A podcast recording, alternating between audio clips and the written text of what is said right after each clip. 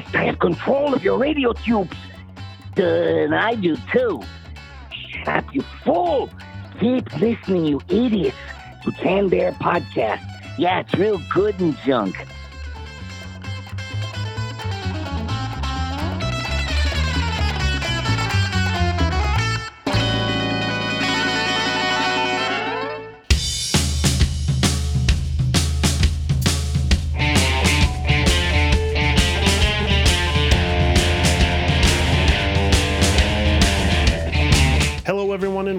To another episode of Canned Air, your tribute to pop culture. I am Jeramy Colley, and let me tell you, people, I'm excited about this week's episode.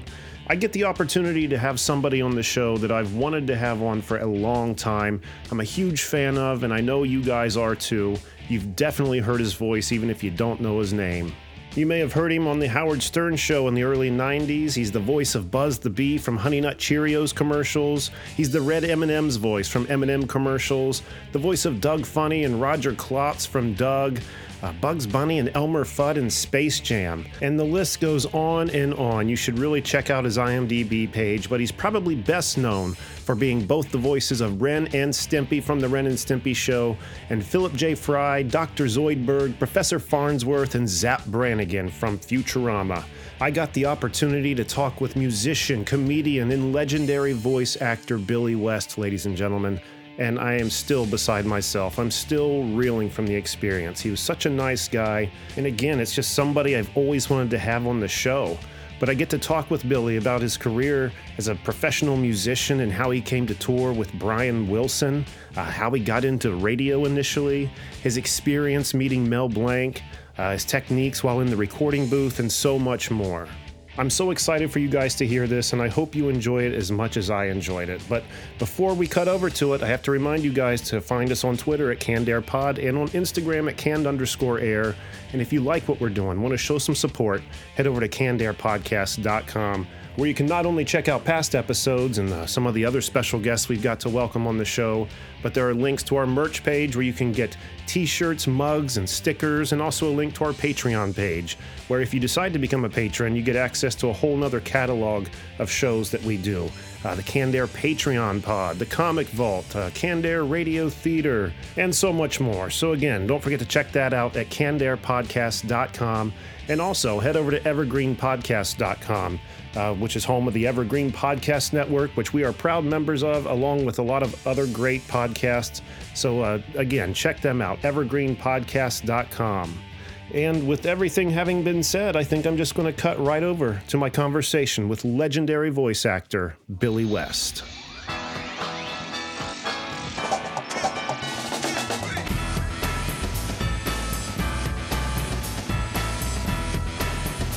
Billy, I want to thank you so much for taking time to be on the show. I got to say, this is truly an honor. Thank you so much for being here. Thanks for inviting me. So, uh, just going to start by simply asking, how are you? How are you uh, surviving in this COVID ridden world? The standard answer nowadays is I'm not bleeding from any holes, so I must be doing okay. I don't know. You know, it's just, I've never seen a time like this. I, I reckon nobody did. And, uh, it's suddenly we're thrust in this world of angry strangers. I just try to put my best out there, try to put out good vibes, put out love, you know, and there's a shortage you know, of that out there, isn't there? Well, you know what? there's a lot to it. I mean, and and the people that are my fans, I mean, they just they're just uh people that go on like my Twitter and stuff. They're just the nicest, nicest people you know, I, I hardly ever get attacked. I mean, if I if I say one thing that's either political or having to do with, um, you know, the topics of the day, and if I have a take on it, you know, the, the thought police are right there, like horse flies. right, right, yeah, yeah. Definitely... You say one thing, and it's like, yeah, ready to tear you up. Yeah, horse flies, and I swear they've got like they all have like an alert on their computer for key words and and all of a sudden it'll light up on their end. Eh, eh, eh, go to Billy West's website. yeah. I just get the right kinds of love, you know, from people, and it's what I put out, you know. Right. I'm just very lucky. I'm grateful. I think people can sort of tell that. Well, bless you for that. That's awesome, man. Hmm. Um, lots to talk about right here, but I want to start with your music career because holy shit, is it just absolutely incredible? Uh, so many things. I mean, not only you know attending uh, Berklee College of Music, but you know playing with multiple bands around Boston, knowing uh, Aerosmith in the early days, having opened up mm-hmm. for them, touring with Brian Wilson, Roy Orbison, collaborating with Debbie Harry, Lou Reed, and the list just goes on. I wonder if you uh, could elaborate a little bit on your music career. Um I wanted to get out of school bad. I mean, I I hated school when I was a kid. I just absolutely loathed it. I, it made me sick going to school. And it turns out I was right. You know, it's like everything that I was taught in school. It turns out that it would do me absolutely no good in the year 2022. everything. Sure. Absolutely everything. So I mean, I had the right idea back then. I was screwing around and turreting out voices and noises and and I wanted to express myself really badly. And um, one of the ways to do it at a certain age, I don't know. We had a guitar when I lived in Detroit in 1961 or two, and I didn't think much about it. And then when I moved to Boston in 1963, my mom got me one for Christmas, and uh, I didn't even know how to tune it. I just tuned it in some weird way so I could play, figure out how to play songs, but it wasn't correct. You know, I just wanted to I was on a racehorse trying to, you know, just get music going.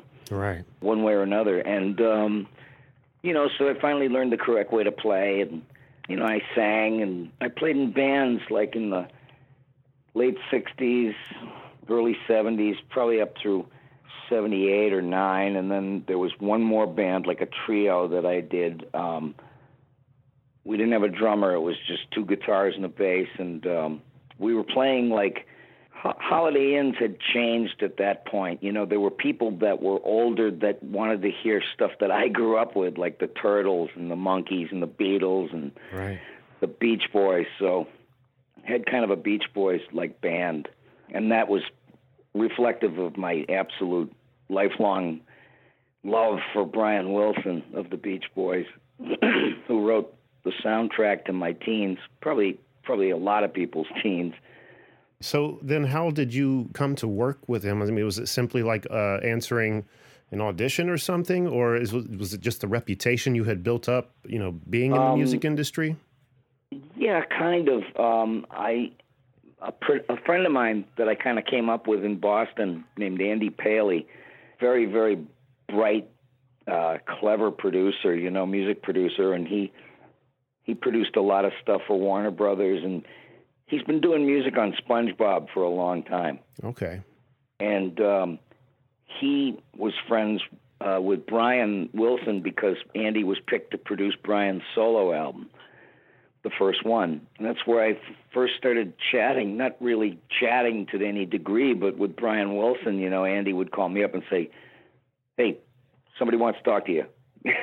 oh, wow. And I'd be like, Hello. And I'd hear, Hello. I said, um, my name's Billy West. And he goes, we have the same initials. How yeah, cool. I mean, it was it was pretty funny. And then years later, it turned out that I, Andy called me up and said Brian's going to be doing a few gigs in support of a film called um, I Wasn't Made for These Times, and um, Don Was played in that group, and um, one of the singers from Three Dog Night, Danny Hutton, right, and uh, me, I played lead guitar for about six gigs, I think, five or six. And we went on David Letterman. I mean, it was to me that was like a dream, Absolutely. a total pinch me dream. You know, how on earth did this happen? And he was always he was always nice to me. You know, he he just was like an angelic being, sure. if I can say that. I mean, he's a lot of people think that he's not, you know, all there, but but he he's more than that it's just that he did a lot of drugs when he was um, in his prime, and uh, it leaves you a little bit, you know, fuzzy around the edges. But the thing was, is that he remained a, a genius. I mean, of harmonic construction and song composition and everything. He was a one-man army against the Beatles back in the day. Exactly. You know, so I mean, I met a lot of musicians along the way. Um, a friend of mine, Eddie Gorodetsky, who's a big Hollywood comedy producer, you know, like um, Two and a Half Men and Mom and shows like that. Um, he was always friends with um, Los Lobos, And he Oh, wow. introduced me to them, and then they were playing a couple of gigs around, and they asked if I wanted to come come up and play a song or two, and and I did. I was just I was thrilled, you know. It was like Absolutely. being able to live in two different worlds because at the time at the same time I was recording animated stuff. Oh wow, this was all happening at the same time. Wow. So you kept yourself Yeah. pretty damn busy. But um, the Aerosmith stuff and the J. Geils stuff, I mean, I knew those guys way, way, way back before I did any kind of radio or animation. But I did get into radio after my first band days experience. You know, I um, went into a radio station in Boston, an FM station called WBCN. And then I was there for a few years, and um, I figured, you know what, I want to, I want to just try to make it in the big market, and so I arranged to go to New York. And um, the show that was, you know, it was our sister station, and Howard Stern was on that station. Right. So we sort of sized each other up, and you know, next thing you know, I was on his show as a performer, and you know, it was it was quite the uh, quite the learning experience. I would say so. I would say so. My God, I, I just recently heard your uh, Lucille Ball uh, skit that you were that you did, uh, the- or the call-in thing on the Howard Stern show, and it had me in stitches. That was priceless. That was like Gilbert Gottfried was there.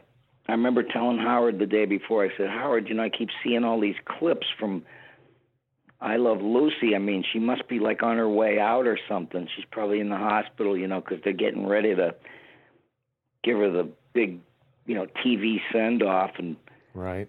and I and I started imitating her as as she sounded when she was old and uh and Howard was just choking to death laughing. He said, I'm gonna call you tomorrow morning. I'm gonna call you with that. I'm gonna call you. So that's how that happened. Wow. Incredible. Um, one thing I need to touch on really quick is in 2004, you and your band, Billy West and the Grief Counselors, released an album by the name of Me Pod. I was wondering if you could uh, tell me a little bit about that album. Not that I'm a stranger to it. I have heard some of the songs off of it, though finding it in its entirety is uh, kind of difficult nowadays. I wonder if you could uh, tell me and the listeners a little more about it. Let's see. Well, since I had been playing for so long, and then I kind of left the business because I was very busy doing cartoons and commercials, I wanted to revisit, excuse me, in 2003 and start recording ideas that I had. Otherwise, I would lose them. It was more like a placeholder, the CD, for me to just remind myself like what I was thinking and Sure. you know, and I just threw a bunch of songs together. But the, the the weirdest thing is that stylistically, no two songs are the same. They're totally different styles, you know, and that's why it was me pod. It was like listening to an iPod. Right. different artists, yeah. And the things that I had heard, just the few songs, they like you said, they sounded the polar opposite of each other. They're like the "I Got to Get Laid" song had a somewhat of like an Alice Cooper kind of a sound to it. Uh, Four Color World was very like early '60s rock kind of Yep. sound. Um, Yeah. But the one song that really stuck out to me, and I've actually listened to uh, every Christmas for almost the past ten years, is "I Wasn't Broke for Christmas" time this year. And oh uh, it's a damn good song, and I think it could really give uh, Mariah Carey a run for her money at Christmas because it, it should. oh, it thank should you very be much. A standard, it really should. And um, I, I had a, a, a harebrained theory about this song. You can shoot it down after I say it, but you know the song's all about a guy who's playing in the subway and uh, trying to get money so he can afford Christmas gifts for his friends and loved ones and stuff like that. And Yes. every time I hear that song, the visual I get in my head is of uh, Johnny from the Dire Straits song uh, "Walk of Life," and I was like, he's he's singing from the perspective of Johnny, and I'm I'm just curious, am I completely nuts? I, I wasn't thinking of that, but I but I'm familiar with the song and I'm familiar with you know the analogy of um, him from that perspective. But I mean, I actually did play in the subway. Oh wow, few really? you know. Yeah, I mean, you just you, you know you leave the guitar case open and it's pretty common. But uh, I guess so, yeah. but I remember just always needing money. I never had a really good job because I I barely got out of high school and I didn't know how to do anything thanks to my misspent youth. The only thing I can do is what I do. Right. Well, again, bravo, because uh, what I've heard from the album is fantastic, and uh, one of these Oh, days I'm going you to very get my much. hands on the whole thing. So I'm very excited for that. I'll Um, see if I can rustle up a copy and fire it over. oh my God, that would be beyond amazing. That would be incredible. It would be beyond amazing if I could find them. I mean, they're somewhere. They're probably in storage. Yeah, get it, get it on iTunes or something. Get let the world needs to hear it if they haven't. But wow. Um, one thing I had read online was that uh, it was a radio contest that you had answered. Uh, A Mel Blanc, excuse me, a Mel Blanc impression contest that is what first kind of led to you working in radio initially. Is this is this accurate? Yeah, that's true. Um, in 1980, I think it was, a friend of mine called me up and said, "Hey, they're having this contest at the radio station, you know, and it's like whoever can sound like Mel Blanc." And I, he said, "You should call him up." So I did, and um, I was taken by surprise. You know, um, this voice came on. It's like, "Hello, BCN, you sound like Mel Blanc." I was like, I didn't know what to say, and he hung up on me. So I called back, and I was loaded for bear. and, and he, you know, he says, "Hi, BCN, you sound like Mel Blanc," and I laid into him with about twenty different voices, and he, it was like um, Leslie Nielsen in the Poseidon Adventure, looking through the binoculars, going, "Oh my God." That's what it seemed. He went, "Hold on."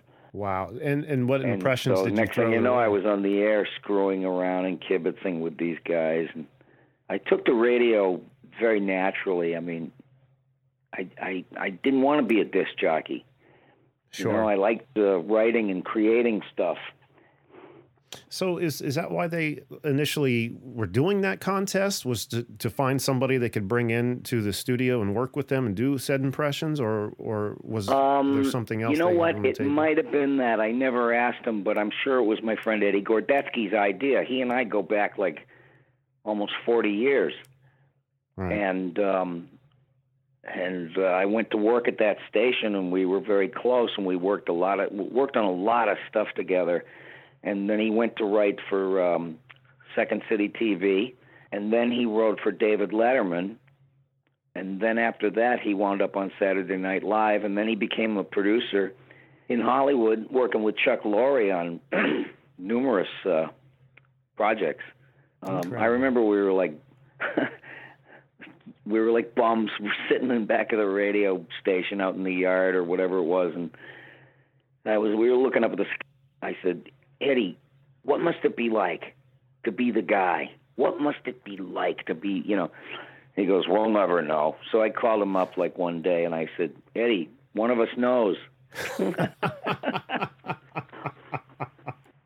How do you react to that? He thought it was funny.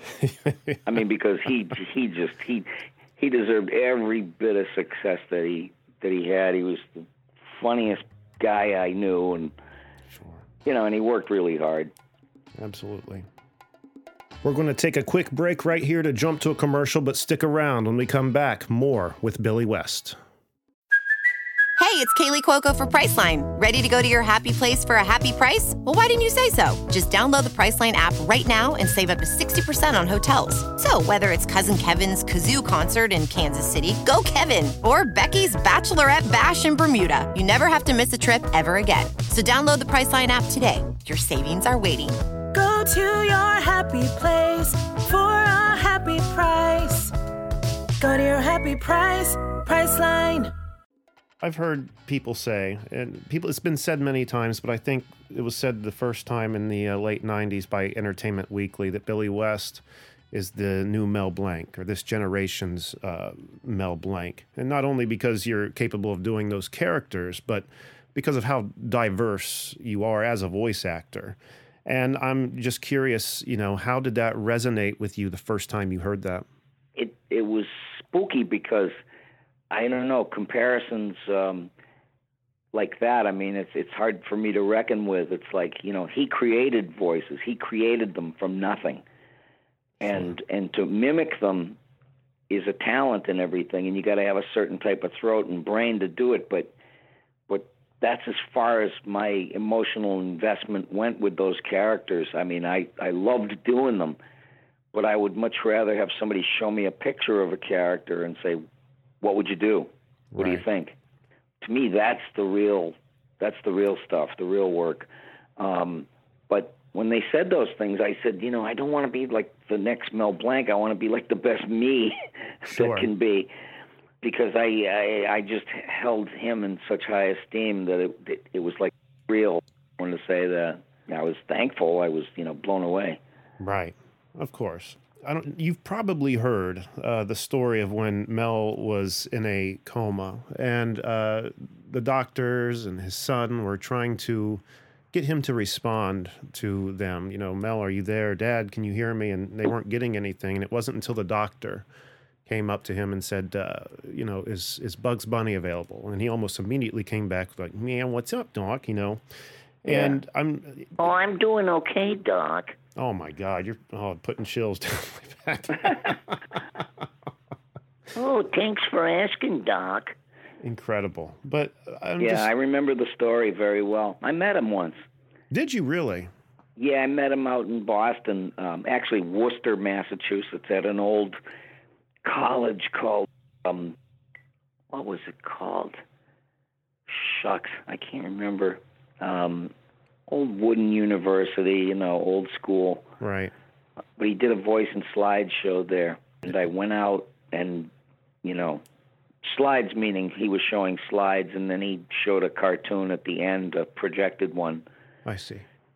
uh, probably like you know 35 millimeter or something. I'm not sure, but but God, you know, I mean, it, it- talk about uh, being hit by lightning. I mean, just watching the guy, and I was I was I felt so emotional because because I was so familiar with everything he had done and. You know, and then at the end he had to go, and I was kind of sad. And he says, "If there's anybody looking for uh, autographs, uh, can you just make a line over here? And I got up and I was just like totally lost my mind. I was body slamming little kids out of the way, checking them like hockey players, you know. And he said, Could you let the little kids go first? I said, Oh, yeah, man. I guess, I guess I could. So, but then uh, did you have a good experience with him following? yeah, I, I got him to sign something and I it was so surreal. I mean, it was just like the whole thing was surreal. I'm I mean I just was standing next to him and I found myself looking down his ear, Wow. you know? I mean, Yeah. and I said to myself, I'm looking down Mel Blanc's ear. Wow. Yeah, I mean, I'm I'm kind of uh oh, I don't know what's the word. gosh, it eludes me. I'm uh I'm one of those people that like abstract. Yeah. Sure. Kind of an abstract view of everything. I no, I, I get it, man. I get it. Uh, um, I guess the point I was uh, getting at with uh, the Mel Blanc coma story, and you know him responding in Bugs Bunny voice, you know, just I guess commenting on that relationship that he shared with that character, and I was just curious if you know of all the hundreds of characters you've done over the years, if you have a character that you uh, feel that bonded with. I don't know. I guess I I've been so lucky to have been presented with so many rich and beautiful characters, and it was my honor to interpret them. They were all, you know, all created in concert. You know, Right. Uh, team efforts and people developing things long before you got on the scene, and then one day they turn it all over to you and go, "What would you do?" And it's like that's an exciting moment. It's scary because Sure. you're, you're trying to, to ring the bell. You're trying to give them something, hopefully, that would last for the ages, not just like till next year. Yeah. And so I thought long and hard before I opened my mouth to do anything. But as far as character, I guess the closest one to me would be Philip Fry because the voice I gave it was how I sounded when I was 25 years old. You know, I was in a band and I was all whiny and complainy and nasally. Oh man, I broke a string. Now what am I going to do? You know, that kind of stuff. And Sure. and uh an amp blew up. We don't even have roadies. Whiny. And and I and I also wanted Fry to have this bit of a an awkwardness with Leela, especially. Um, I remember that when I was when I had girlfriends, I was always a project. You know, the Right, girl was always like, you know, taking pulling dust off my coat and why don't you fix your hair? What you know, why do you wear that tie? And you know, I wanted to be a project for Leela.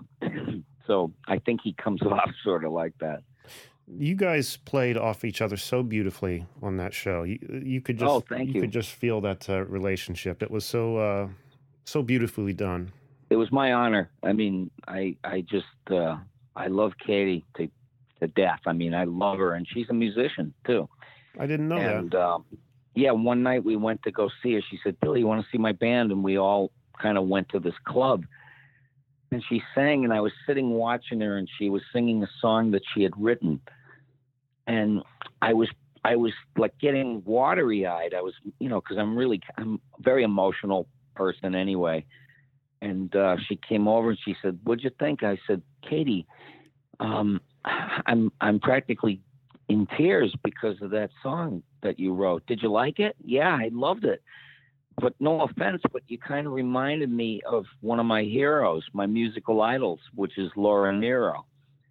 And Katey said she was my idol. No kidding. Yeah, Laura Nyro wrote all those great songs for um, the Fifth Dimension, you know, like Wedding Bell Blues and um, Sweet Blindness. And she wrote Stony End, uh, which Barbra Streisand sang. And oh, she cranked them out. But this woman, Laura Nyro, to me was on the same stratospheric level, cosmic level as a Brian Wilson. She uh, impacted me greatly. That's incredible. So there, there was a, there was Yeah. a natural chemistry there with you and Katey. Yeah, that she had that soul, and and you know, and I see it. I recognize people's energy. I was, I recognized her energy immediately. You know, I wasn't expecting, you know, um, Peg Bundy to come waltzing in. You know, Right. Ow.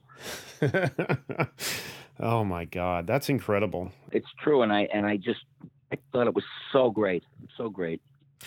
Now, when when you are, I've heard you say when you uh, were recording Ren and Stimpy that uh, you know when the dialogue was recorded, you weren't you know talking back and forth between characters. Uh, that you know Ren was done and then Stimpy was done separately and then put together in editing. Was I assume this was the same situation with Futurama, or was there ever any back and forth uh, between the multiple characters you did on that show? Those characters were done in real time as the script went along. Wow. Um, if, if there was four pages of dialogue and I played four characters talking to each other, that's how we recorded it. Um, you know, I just I I got good at it, but I always was kind of good at that because I really don't know how to do anything else. I'm not kidding. And uh, you know, I was I was good at that stuff, and I and I was very conscientious. I didn't want I didn't want any bleed throughs. I didn't want to be, you know, one person's line, the tail end of one person's line almost sound like the beginning of the next character's line. right. Um, I tried to dance that dance, you know. That's incredible. I thought you were going to say it was done the same way. I, that's incredible. Well, it's just like going back and forth with characters you know. It's, you know, luckily I know those characters so well, so it, it, it, it became kind of easy. It's when people throw in an incidental character where there's no template Right. and you don't you don't know how you're supposed to act it except the directions you're given. You know, uh, you know, astronaut number one and um, you know, gardener number three. you know, in the cast. so you got to come up with new stuff, but I didn't have to keep coming up with new voices for these characters. I just had to keep them straight. You know, Right. and it's like greetings from the year 3000. It still sucks. Oh my, yes, I don't want to live on this planet anymore. She's a beautiful ship. I'm gonna fly her brains out. Yeah. Young lady, will you bring me a sandwich from the dumpster and leave the maggots on it, please? I'm scuttling. I'm scuttling. Oh, word could eat. killing me, man. You are killing me with that. I love that. Thank you for doing that. Sure. Oh my God. So uh, when you're in the booth, I know this varies between voice actors. Some voice actors are very still when they're doing their stuff. Others are uh, very active and moving around. When you're doing Zoidberg's say, are you in fact scuttling around the booth or do you stay in place? How do you do it? I'm I'm doing the scuttle dance I did since I was a little kid, which is thanks to ADD. You know, it's like I always sat and acted and was twitchy, like I had lightning up my ass, and people used to go, "What's the matter with you?" You know, you can't. uh, And and the thing was, I found out I had all these problems, which is probably why I couldn't do anything. I still can't tie my shoe to this day correctly. I have to fake it so it looks okay. or my or a necktie, I have to fake the knot because you could show me a hundred and fifty thousand times, and I still wouldn't get it. It's like I was on the autism spectrum where I couldn't get my mind around certain things. I can't. I have the damnedest time trying to buckle a seatbelt in the car. Really? It's just like it'll go in the other slot, or or I'll break a nail trying to push the button down, or it's just it's I don't understand why, but I mean I do understand why, but um, you know, and I had trouble reading. I was I was kind of reading disabled to a degree, which is awful if you do what I do for a living, you know, because cause sometimes sentences look like bad road upside down. I don't know. It, it's not that bad, but but I do. I would stumble a lot. That's it. Yeah, but it And was you're like, still able to you know, you- create all this amazing content. Well, luckily they they had patience. they had patience to, to stick with me. well, they'd be a fool not to. Well, I'm just I'm I tell you the truth. It's just, I'm always grateful. I come from a place of uh, gratitude, and um, you know when I talk to my my peers, you know somebody like Tom Kenny, you know we always talk about that. What are the odds against you know what are the odds against you becoming something that people would know or you that they would know your work? It's a billion to one. You know, and we're fully aware of that, and and just sit there and look at each other and go, "Holy shit!" Got to be surreal. It is surreal. It really is. It still is to me. I never wanted to uh, get used to this feeling like, um, you know, oh, I walk by a radio and I hear myself, or a TV, I hear myself. I'm always, uh, it, it, it's Twilight Zoney, and I like that feeling because that's the feeling I had when I was a kid. I couldn't, I couldn't do anything, and I lived in a, a world that I just cobbled together out of nothing. You know Right. you could you could lock me in a closet for six months and I could entertain myself. If I wanted to hear something funny, I'd just say it. And if I wanted to hear crazy voices, I'd do them. If I wanted to hear music, I'd play it. You know what I mean? Yeah. Yeah, I That's didn't have a lot of resources. I was just my own resource. But people thought that was weird. It's just people just thought I was you know, it's the same story with anybody else from whatever little town they came from. You know, it's like the town weirdo always leaves and winds up in a mecca like Hollywood Right. with all the other town weirdos. You got something figured out that they don't. I guess, but I mean, you don't. It's uh, they don't suffer you gladly. Right. You know, the local cognoscenti, the townies. You know, it's just like I used to try to impress these guys. You know, I'd go, I'd go home and I'd go. I just figured out the coolest thing that I can imagine. I'm gonna lay it on these guys, and they just sit there looking at me like, yeah. And then what happened? You know, and I wish that that somebody like my old older self could have revisited, gone back to my childhood to tell me the reason they're acting like the way they act. It's like because I used to rip my hair out. How friggin' good do you have to be to impress these mooks? And Right. and and the old you know me of nowadays would go back there and tell that kid, listen, the reason they act the way they do is because you're standing there in front of them and you're doing things that they will never, ever, ever be able to do in their life. That's true. said, I'd hate me. I'd hate me too.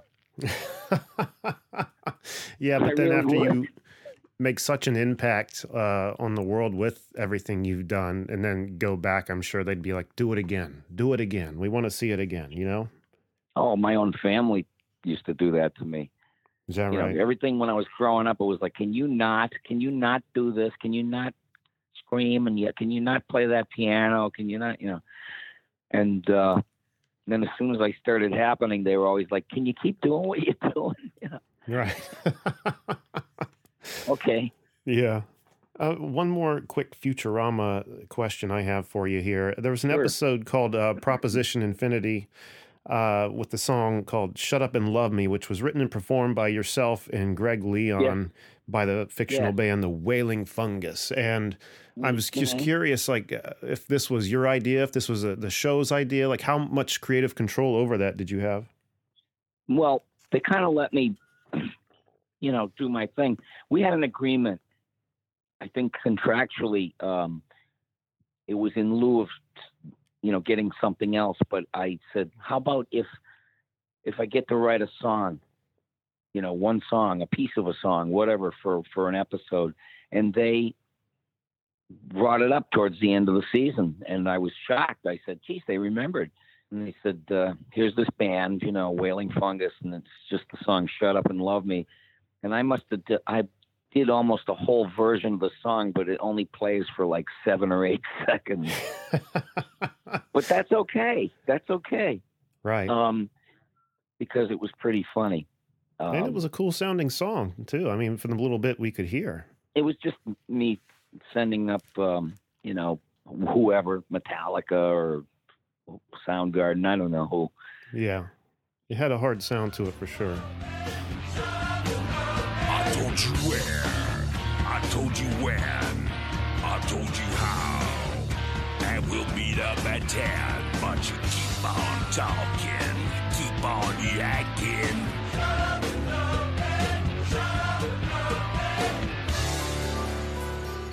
One more question I've got for you here, Billy, and this is something uh, kind Sure. of off topic. Is I've heard within the past year uh, on another interview you did, you talk about uh, a book that you're writing that somehow Yes. that gets into uh, a bit of your you know your career in voice acting and stuff, but it seems to be more centric on your childhood and you know the the abuse that uh, you went through that uh, you know you've been public about. And I was just uh, very curious if you could elaborate a little bit on that book. And uh, do you have like how far along is it? Do we have a release date or anything?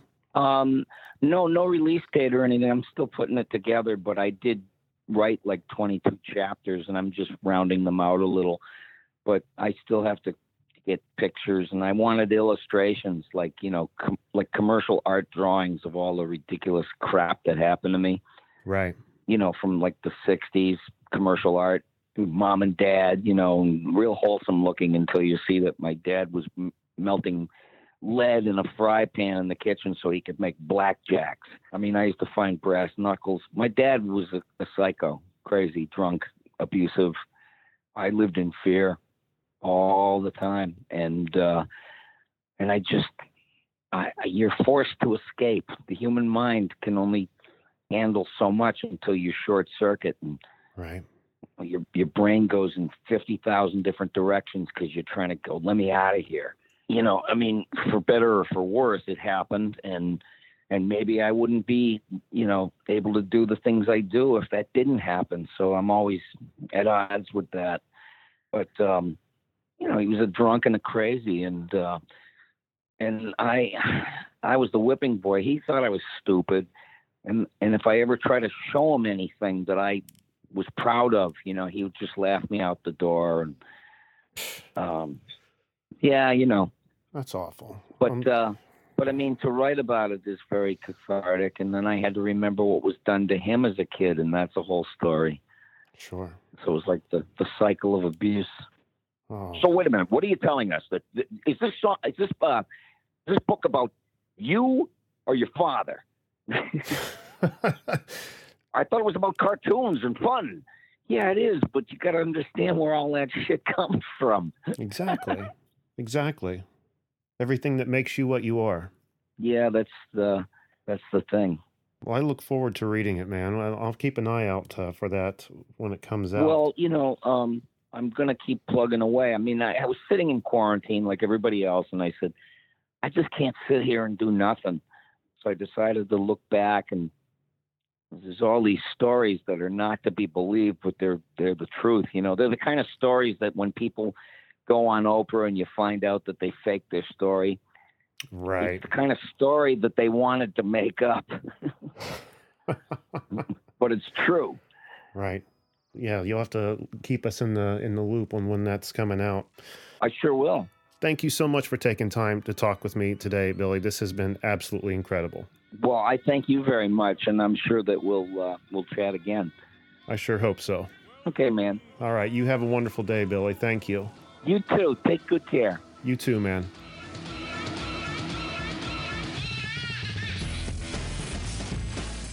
All right, everyone, and there it was, my conversation with the legendary Billy West. I hope you guys enjoyed listening to it as much as I enjoyed recording it. He was so awesome to talk to, and I can't wait to get him back on in the future because there's really a lot of things I would have loved to ask but just didn't have time to ask. So until then, be sure to check Billy out on Instagram at Billy West Podcast and on Twitter at The Billy West. It seems to be uh, his most active social media platform. And check out BillyWest.com because you can check out everything he does there some of his music stuff, his podcast, and all the voices he does. And all the things that we talked about and the voices I listed at the top of the episode again are just the tip of the iceberg. And again, check him out on IMDb because you'll just be amazed at all the different voices he's done over the years, some of which you would have never even expected him having done. He's just that diverse of an actor. He can put his regular voice completely away and bring a brand new one out for whatever character he needs to breathe life into. It's such an amazing skill absolutely amazing. So again, check out his IMDb and check him out on social media. And once again, billywest.com. And then after you do that, don't forget to check us out at cannedairpodcast.com, where again, you can see some of our past episodes, some of our other special guests we've had on the show. And uh, there's a merch page on there for t shirts, mugs, stickers, and a link to our Patreon page, where you can get access to the Canned Air Patreon pod, the Comic Vault, Canned Air Radio Theater, we have the Canned Air Classic episodes, and so much more. So, once again, all that can be found at cannedairpodcast.com and also evergreenpodcast.com, the Evergreen Podcast Network that we are so proud to be a part of, along with many other great podcasts. So, be sure to check them out once again. And that is going to do it for this week's episode. Really hope you enjoyed it let me know on social media, on our Facebook page, wherever you reach out to us. Let us know what you thought of this episode. I'm going to go out on one of the songs that was mentioned earlier from Billy West and the Grief Counselors album, Me Pod, uh, the song Four Color World. It's a fun song, and you can definitely hear his Beach Boys inspiration in there. So that's going to do it for this episode. I am Jeramy Colley, and as always, everyone, be excellent to each other.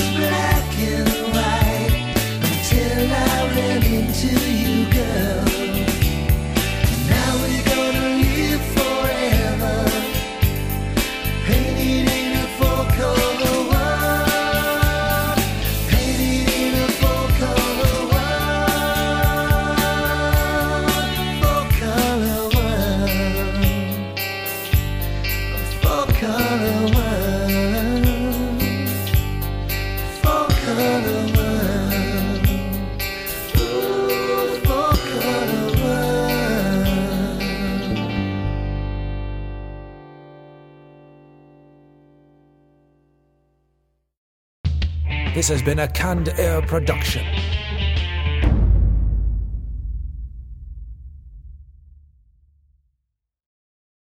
You've got questions, we've got answers. Business leadership, ownership, and sales can be challenging. Tune into the Accelerate Your Business Growth podcast to learn from the world's experts.